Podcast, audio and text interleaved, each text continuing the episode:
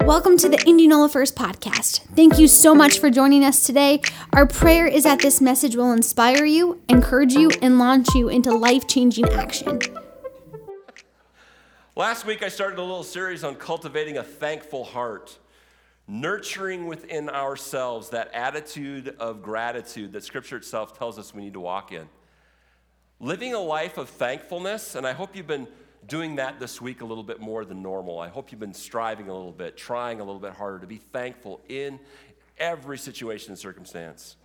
But living a life of thankfulness is a decision that we must intentionally make. It's not just an automatic thing. And let's be clear about what that is. Having a thankful heart is being thankful for what you have instead of feeling shortchanged with what you don't have. I mean, just, it's just that simple. Thankfulness is possessing the ability to have appreciation for something or someone. It's the moment of true clarity when you realize the true value of something or someone and then act upon that realization. Colossians 3:17 says, "And whatever you do, whether in word or deed, do it all in the name of the Lord Jesus, giving thanks to God the Father through him." And honestly, I could, I, we, we could read many scriptures that admonish us or tell us to be thankful. There are literally pages of them throughout Scripture. If you were to take them all out of Scripture, all the times it says, be thankful, be thankful, be thankful. Take all those out, and put them on a, on a Word document, you'd have pages and pages and pages. The psalmist wrote in Psalm 118:1, "Oh give thanks to the Lord, for he is good, for his steadfast love endures forever." And if you've ever read the book of Psalms, you know as well as I do that that's uh, is just one of many, many verses that tell us to be thankful.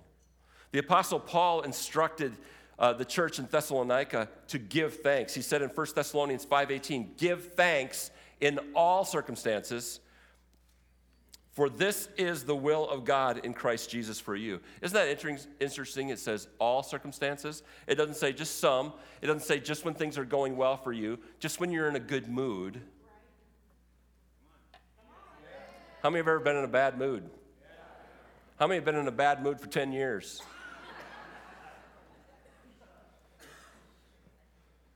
Paul says, give thanks in all circumstances. For that's the will of God.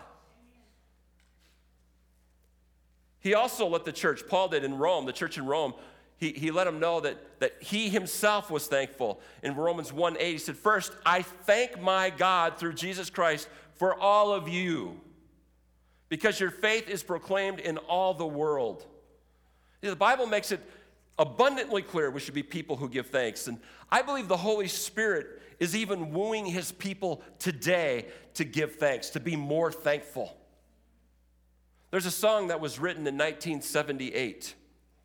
For those of you that uh, were alive then, um, I was, were you?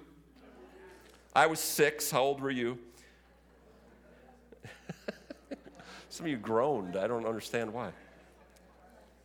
But there was a song that was written in 1978, and most of you know it. It's called Give Thanks. It goes, Give thanks with a grateful heart. Give thanks to the Holy One. Give thanks because He's given Jesus Christ, His Son. It's a great song. In fact, I, I walked into a life group that was happening in the bistro. There, there's one that meets in the bistro due to some, some certain situations. But anyway, they, they, are, they were meeting in the bistro. I walked in the other day, and they're, they're just singing that. It was beautiful. I was like, well, I, I got to leave. I don't want to disrupt it. I'm like, no, I'm staying. I want to hear this. And I was real quiet and I heard it for a while and it was just gorgeous. Be thankful. That song was written in 1978. CCLI, you might not know what that is, but um, it's the musical guild and, and um, licensing organization for songs that are sung in church. They track how many times worship songs are actually sung in public worship settings. And they license the church for a fee and distribute those monies to those who wrote, produced, and published those songs. We pay a licensing fee every single year for that, for, for our ability to be able to play songs in here. It's a licensing fee. And CCLI has a weekly list of the top 100 songs that are used in churches around the globe. This last week, Goodness of God was number one. Gratitude was number two. I Speak Jesus was number 10. And I'd expect this because these songs are powerful and they, they're new and they speak to people's hearts. And we like that fresh sound and that fresh song, don't we? It, it, it's fun to sing it. But what I wouldn't expect is that a song from 1978 ended up being the 75th most used song in worship last week. 78. That song still ministers to people's hearts. That's what that tells me. The song Give Thanks is it's simple to understand in message. It's got scripture built right into the lyrics. It's familiar, and the Holy Spirit is still prompting his people to do just that give thanks. And sometimes the actual doing of being thankful, it sort of gets pushed to the back seat because we don't understand the why behind it. We know the what, that we're to be thankful, but where the Bible is clear about us being thankful, many, many, many times over, it's a little less clear on the why we should be thankful or what the benefits are to those who are thankful. And I get it. We just need to take the Word of God and, and, and believe it. Faith is belief without seeing, and we should just do what it says, whether we know the why or not, right? How many are with me on that? The Bible says it, we just do it, right? We don't need to know the why. But sometimes it's nice to know the why. It's not that clear on the whys. You have to dig a little deeper. You have to think through Scripture. You have to put yourself in people's shoes to figure that out a little bit. And, and I agree with being blindly obedient to the Word of God. Don't, don't get me wrong here. It's just difficult sometimes. And maybe that's just me being a little bit honest. It's difficult sometimes. It's next to impossible to live life always maintaining that thankful heart. A heart that refuses to go to the negative, but always sees the good in things. And again, if we dig a little bit, there's, there's some benefits that we can discover in the Word of God, benefits that will help us strive just a little bit more in cultivating our hearts to be thankful in every season of life, every situation, every circumstance that we go through. We, we, we talked about a couple of those benefits last week, the main one being that a thankful heart is the incubator for generosity, right? That's what we talked about. Generosity is one of those world changing attributes that an individual can possess. Generous people change the world. That's just the way it is. Stingy people never get very far. Have you noticed that? After all, the most gen- generous act in all of history is when Jesus generously gave his life for the forgiveness of sins, and he changed the world completely. So, if being generous makes us more like Jesus, then I want to possess that attribute, and, thank, and, a, and a thankful heart is the incubator for that kind of generosity. So be thankful. Why? Because that thankful heart will flow with generosity. It's one of the benefits of being thankful. This morning, I want to give you another benefit of having a thankful heart. And it's this that a thankful heart is a catalyst for worship. It's a catalyst for worship. Worship's a big part of who we are as a church, isn't it?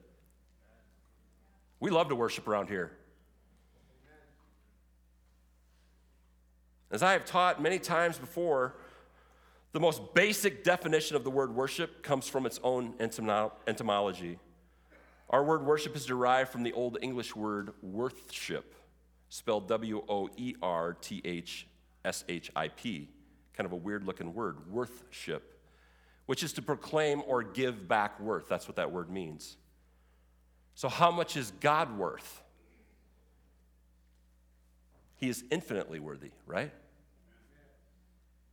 We could never give him back his worth or proclaim to the point that it's, that it's satisfactory his true worth.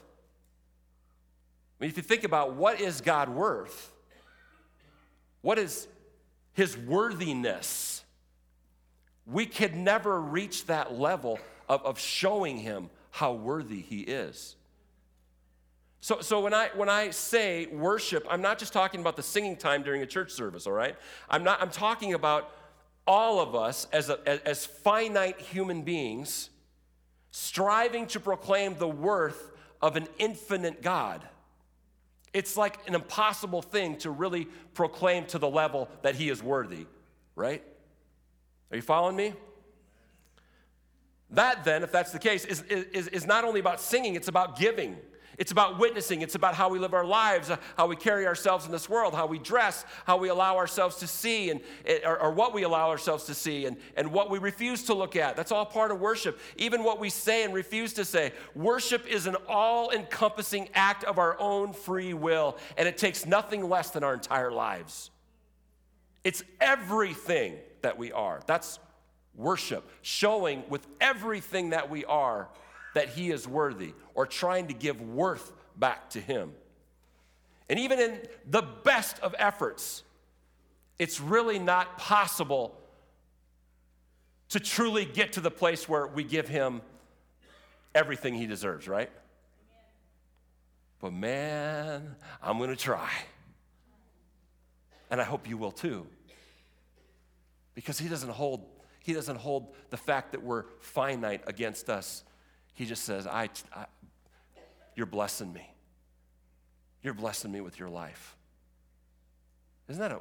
I, I, I thought about this week me, Barry. I can bless God.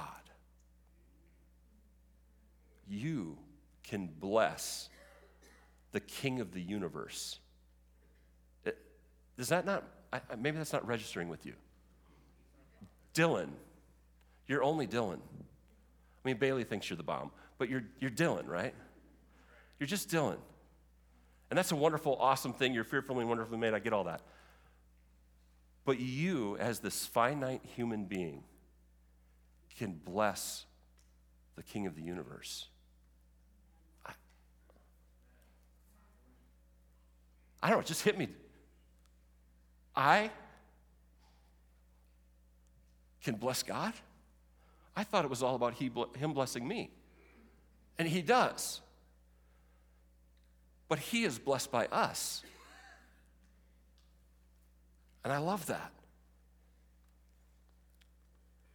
When I'm talking about worship, when I say worship this morning, it's, it's nothing less than our entire lives, all pointed in the direction, all that energy given to give worth to Him because he's absolutely 100% worthy. What is God worth? He is worthy of it all. I think, Devin, you introduced a song recently. Worthy of it all, right? We say that. He is worthy of all of it. Everything that's within us, He's worthy of it. Our whole being, our dreams, our ambitions, our thoughts, our actions. He's worthy of our individual decisions to make Him the Alpha and the Omega the beginning and the end of every one of our days, every one of our months, every one of our years, our whole life. That he's the beginning and the end. He's everything. John 4, 23 through 24 says this But the time is coming, indeed it's here now, when true worshipers will worship the Father in spirit and in truth. I think it's interesting he says true worshipers because when I see that, I go, hmm, does that mean there's untrue worshipers?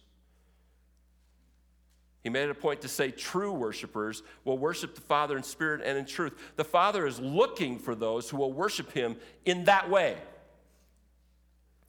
For God is spirit, and those who worship him must worship in spirit and in truth. Jesus spoke these words to the Samaritan woman. I believe Amelia was talking about this, that same Samaritan woman uh, on, on Friday night, the woman at the well.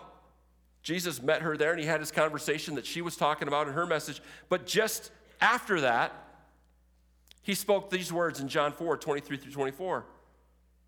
There's a time coming when true worshipers will worship the Father in spirit and in truth. So there's a time coming, and indeed it's now.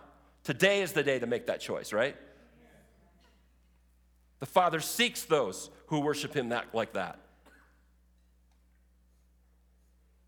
To worship the Father in spirit and in truth is to express to God with our lives from a place in our hearts of truth that's, that's true and, and, and authentic, to express to Him from that place what we believe He is worth.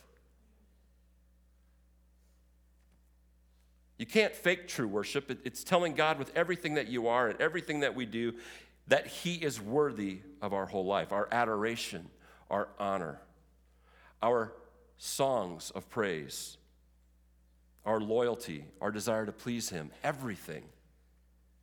And that kind of worship can only flow from understanding Him through a personal relationship.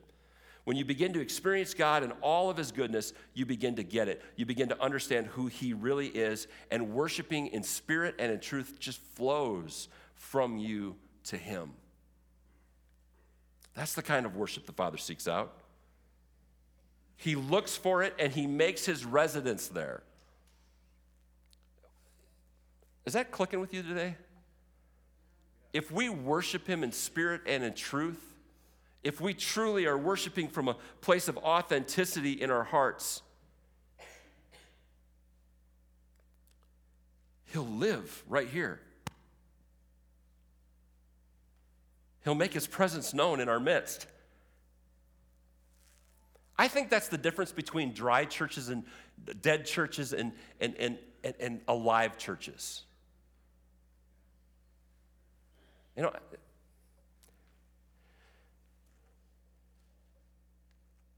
that's a place I want to create with my worship. Is your worship so true and authentic that you create a place that God is looking for so he can be there? God's omnipresent, I get that. I know that he's everywhere all the time. He's, he's in those, I just mentioned, dead churches. He's there. He's everywhere all, the, all the time, right? I know that. But there's something to be said about his manifest presence, that place where his Holy Spirit is just being poured out, that place where you, you, just, you just feel him. I mean, it's kind of like you get the Holy Spirit when you get saved, but when you get baptized in the Holy Spirit, the Holy Spirit has you. It's, it's, just, it's, it's just increased, right? You're like submersed in it. It's that place where you just feel him. He's like, he's like that warm blanket being wrapped around you. It's that place where his manifest presence is just being poured out. You can you just sense he's there. Have you been in those kind of places? Maybe it's in your prayer closet and you just sense that he's there.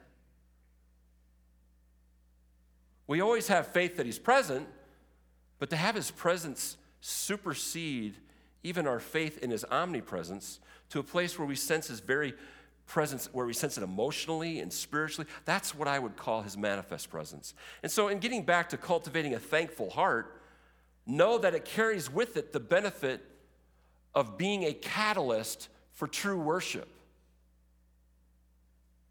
Thankful hearts produce worship. They just do. Psalm 104 says, Enter his gates with thanksgiving and his courts with praise. Give thanks to him, bless his name. Uh, there's been a lot of songs written about this verse. And it seems to give us a clue at how to enter the gates of his temple. We enter them with thanksgiving, right? And one might say, well, that's how we should enter them. We should enter them with thanksgiving because he's there. And, we, and this, I, I understand this is Old Testament, but, but we enter his gates. And this was a physical place in the Old Testament, right? His temple and, and we enter his gates with thanksgiving. That's, that's how we should enter. Another way to look at it would be that it's like a, a, a, a prerequisite to entering his gates. Like, you can't really get through the gates unless you're giving thanks.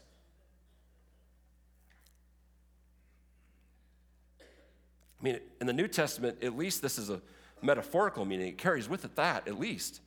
Psalm 95, 2 says, Let us come into his presence with thanksgiving. Let us make a joyful noise to him with songs of praise. And again, I'm blown away at how often the book of Psalms couples having a thankful heart with worshiping the Lord.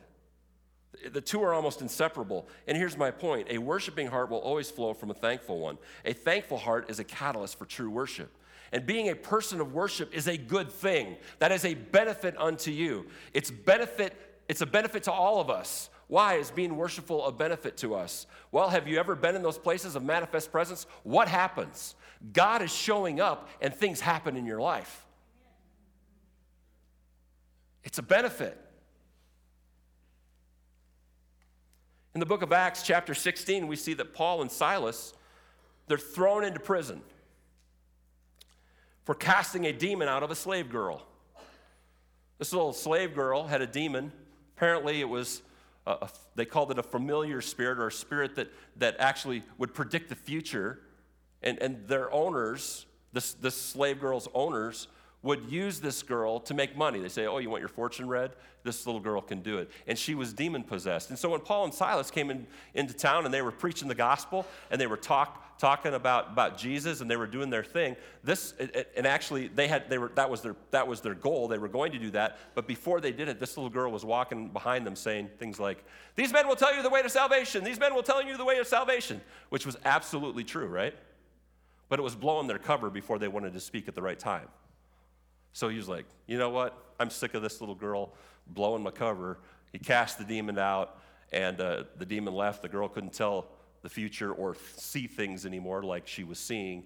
And the owners of that slave girl said, grabbed Paul and Silas and brought them before the magistrates, brought them before the, the, uh, the courts, so to speak. And they said, These guys are, they, they just took away our, our source of income. So they threw them in prison. But before they did that, they ordered that they would be beaten. The crowds gathered around and they grabbed them and they were beating them. The Bible says that they beat them with rods. Have you ever been beat with a rod? I haven't. I mean, I, I, have got my rear end kicked a few times. Beat with a rod the bruises and the welts and the, the pain that that must have been. I wonder if any of them got hit so hard that it like split the skin. You know, we talk about Jesus and the cat of nine tails ripping the skin, but, but maybe even the rods were hit so hard that, you know how you get hit so hard it will split it? I, I don't know, but I, I, I envision them being a bloody, bruised mess. And then they're thrown in prison. Oh, yeah, they told them they were, they were also commanded, uh, the, the magistrates and rulers commanded them to be stripped of their clothing. So they, they, I mean, you get hit with rods, it's one thing if it's on a coat like this, it's another thing if you're stripped naked. And, and not only that, but, you know, when you're stripped naked, there, there's something about vulnerability hitting you in spots that you really don't want to get hit with a rod, smacked around, bruised. Acts 16:23 says when they had struck them with many blows. So it wasn't just like, well, hit them once and put them in prison. When they had struck them with many blows, they threw them into prison, commanding the jailer to guard them securely. The scripture says that these two guys, again, with their injuries, they were thrown in, and to add insult to injury, their feet were then secured in stocks. And I imagine this jailhouse is not being, it was not very nice when you're wincing with pain from being beat with rods, then placed in stocks so that you can't move or get any, into any kind of comfortable position because of those stocks, uh, I imagine that they were feeling pretty defeated. After all, they were only doing what the Lord had instructed them to do, right? Can you imagine how they felt? God, I did what you told me to do. I've been obedient. I've done these good works in your name. I've done all these things, and this is what I get? Thanks a lot, Jesus. Now, none of us have probably ever said those words, but maybe we've thought it just a little bit.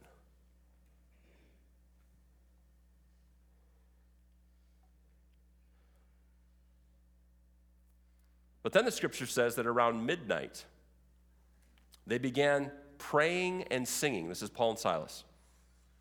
The scripture doesn't give us detail about the time between being beat and when they started singing. It just says, and then around midnight, they started praying and singing. But maybe as they were sitting there in the dark before midnight, feeling that discouragement of what had taken place earlier in the day, feeling the sheer pain of being beaten, no way to position themselves for sleep, maybe just maybe Paul spoke up and said something like this, "Hey Silas, how you doing over there?"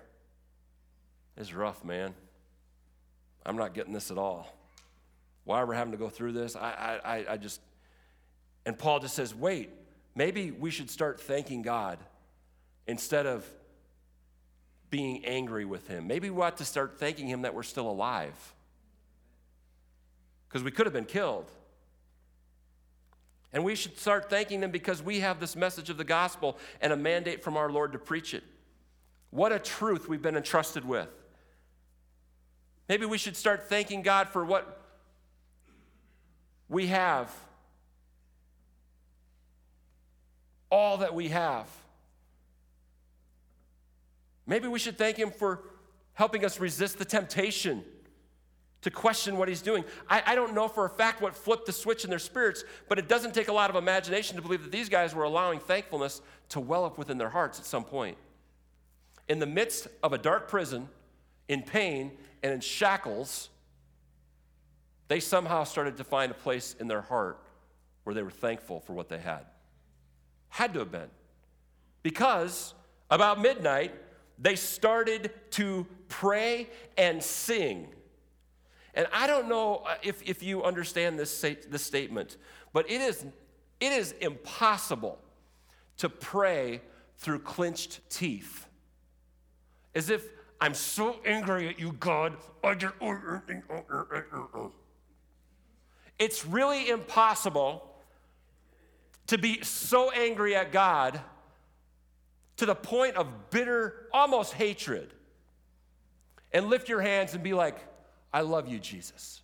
I love you, Jesus. I have it be a place of authenticity, coming from a place of authenticity. These guys had been through it, and yet, verse 25 says they began to pray and sing at midnight. The message version says that they were singing robustly. And as prayer and singing and praising and worshiping God started flowing from their thankful hearts, guess what happened? They became more and more thankful. And then the worship produced thankfulness, and the thankfulness produced worship, and it just went on and on and on until, man, they were shouting the praises of God in the middle of prison, right after being beaten. I wonder if we'll ever have to experience that in our lifetime. Getting beat for our faith. I wonder if we'll ever be in a prison somewhere because of our faith, and we start shouting the praises of God in the midst of that place. The Bible says the other prisoners were listening to them. I'm sure it amazed them. Why on earth were these guys expressing how much God was worth to them uh, in the midst of their circumstance? They were saying, God, you are so worthy of this, of our praise, of our whole lives. We love you. They're singing all these songs, they're praying out loud, they're, they're robustly singing in the midst of their circumstance. See, worship flows from a thankful heart. A thankful heart is a catalyst for worship. And these guys worshiped, I believe, loudly and boldly, and then all of a sudden, why is it a benefit? Why, why is a thankful heart the benefit of a thankful heart a, a, being a catalyst to worship? This is the benefit. Because when there's real, true worship, God shows up. And God showed up here. He absolutely did. He showed up because an earthquake came and it rocked the place. It rocked the place so much that Paul and Silas were freed from their chains and their shackles. It rocked the place so much that the, door, that the prisoners were all loosed and the doors of the jail were flung open. It freaked the jailer out so much that he went to kill himself. He's like, oh man, this is, this is the end of me. I'm, I'm going to be, I'm gonna be blamed for all this. And so he's going to kill himself. Paul intervenes and, and, and says, hey, don't do that. We're all here. Don't worry. We're not, we're not leaving. We're not, we're not, you know, this isn't a, this isn't a, a jailbreak. And you start talking to this guy, and Paul and Silas being being free, and, and, and, and the jailer, as well as his entire household, got saved. He witnessed to this guy, and the guy got saved. And then his entire family. What if Paul and Silas would have sat in that jail all night grumbling about it? What if they let their pain turn into bitterness towards God because He had allowed this all to happen? What if they laid there in their shackles and were like, oh,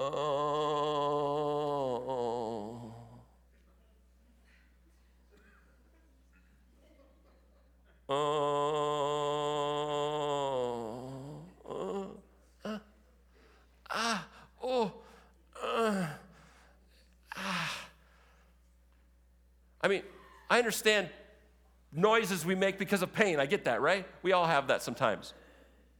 But what if they're like, Lord, why did you do this to me? What if they just would have complained and murmured and, and been like all whiny? I mean, all of us would have probably been a little whiny, right? They had the right, maybe. They'd been beaten, stripped naked, jailed. And if they would have been that way, if They let their physical pain turn, in, turn into bitterness towards God because He had allowed it all to happen. No one would have been saved, and they would have not gained their freedom.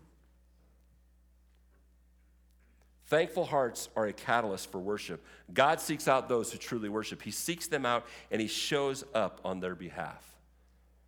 And we're introduced to a, a, an unknown lady. Here, here's another example of this uh, an unknown lady in Luke 7 who had obviously had some previous, in, some previous encounter with Jesus. We don't know, it doesn't say. Maybe he had healed her, or maybe he preached the gospel of love, and it was the first time she ever felt the love of God being preached. Luke 7 36 through 38. One of the Pharisees asked him to eat with him. And he went into the Pharisee's house and reclined at the table. And behold, a woman of the city who was a sinner, when she learned that he was reclining at the table in the Pharisee's house, she brought an alabaster flask of ointment. It was expensive, by the way, very expensive. And standing behind him at his feet, weeping, she began to wet his feet with her tears and wiped them with, her, with the hair of her head and kissed his feet and anointed them with the ointment. That's what she was doing to Jesus. Now, th- this shouldn't be confused with the, the time that Mary of Bethany anointed Jesus' feet before burial. This is before that. This was a woman who was obviously thankful for whatever Jesus had done for her. Her thankfulness had to be what drove her to this lavish act of worship. Later, when Jesus was questioned by the Pharisee about why he, should, why he would let such a woman do that, he basically said, Those who have been forgiven much love much, those who have been forgiven little love little. This woman understood what Jesus had done for her, and she was thankful, so she worshiped thankfulness for whatever he had done for her, she worshiped him. And she worshiped Jesus in spirit and in truth. It flowed from this woman's thankful heart. And then in verse 48 of Luke 7, Jesus reassures her that her sins are forgiven. And apparently, a, woman from the city who was a sinner, you, you, you can maybe let your imagination go to what kind of woman that was. Possibly. We don't know a lot about her. We just know that what she did for Jesus was written and it will never be forgotten. A thankful heart is a catalyst for worship. So this morning, I, I want you to think about it's very early, and I'm closing right now. I preached really long last week, so I'm giving you a little bit of a, a break today. How's that? This morning, I want you to think about the thankfulness that's in your heart. I want us to just sit in silence for a moment and think about everything we are thankful for. And let's be intentional this morning. Before we do that, I want to read 1 Chronicles 16, 8 through 12. It says, Thank God, call out his name, tell the whole world who he is and what he's done. Sing to him, play songs for him, broadcast all his wonders, revel in his holy name. God seekers, be jubilant. Study God and His strength. Seek His presence day and night. Remember all the wonders He's performed, the miracles and judgments that came out of His mouth. Give thanks to God. Close your eyes for just a second, and we're, we're just sitting here in silence right now, except for me talking. If you're thankful for His provision, then thank Him. You have food you have a warm house to go back to. That's not that warm, Pastor Barry. Well, th- you have a blanket to, to, to, to get through, right? Thank Him for your provision. Thank Him for the beauty of nature, if that's what you're thankful for. I don't know how many been, times I've been told in southern Iowa by, by southern Iowans that, oh, my sanctuary is out in the deer blind. I just heard a testimony this last week of somebody who, who was so overwhelmed by the nature and the beauty of, of, of that, that God had put together out, out in the out in a deer when they were in a deer stand that they took their bow and they hung it up. And deer walked by and they didn't even care because they started worshiping and thanking God. Some of you know what I'm talking about, right? when you're just in those places where nature is so beautiful and you just begin to thank Him for it. If you're thankful for your kids, then thank Him. If you're thankful for His healing, then thank Him. Even if you haven't received the manifestation of that healing yet, thank Him that He has provided healing for you. If you're thankful for your spouse, then thank God for them. If your spouse has passed away, then thank God for the, for the time that you had to enjoy with them. If you're thankful for your parents, then begin to thank God for them. If you're thankful for your church family, thank God for your church family. If you're thankful for his salvation, his deliverance, for the freedom that, that can only be found in him, then begin to thank God for him. There is really, literally no end to what you could be thankful for. And you can be specific or use words that maybe are a little more all encompassing. It doesn't matter. Just begin to let your heart overflow with thankfulness. That's what he's called us to do. And there's benefits. Generosity flows and worship flows. A thankful heart is a catalyst for worship, true worship. Even if you're a sinner that's so far gone that you think there's no hope. That lady broke that perfume, anointed his feet, washed his feet with her own tears and hair. She worshiped in spirit and in truth because of what he had done. We thank you, God. Thanks for being a part of the Indianola First podcast. Join us next week to stay updated on our latest messages.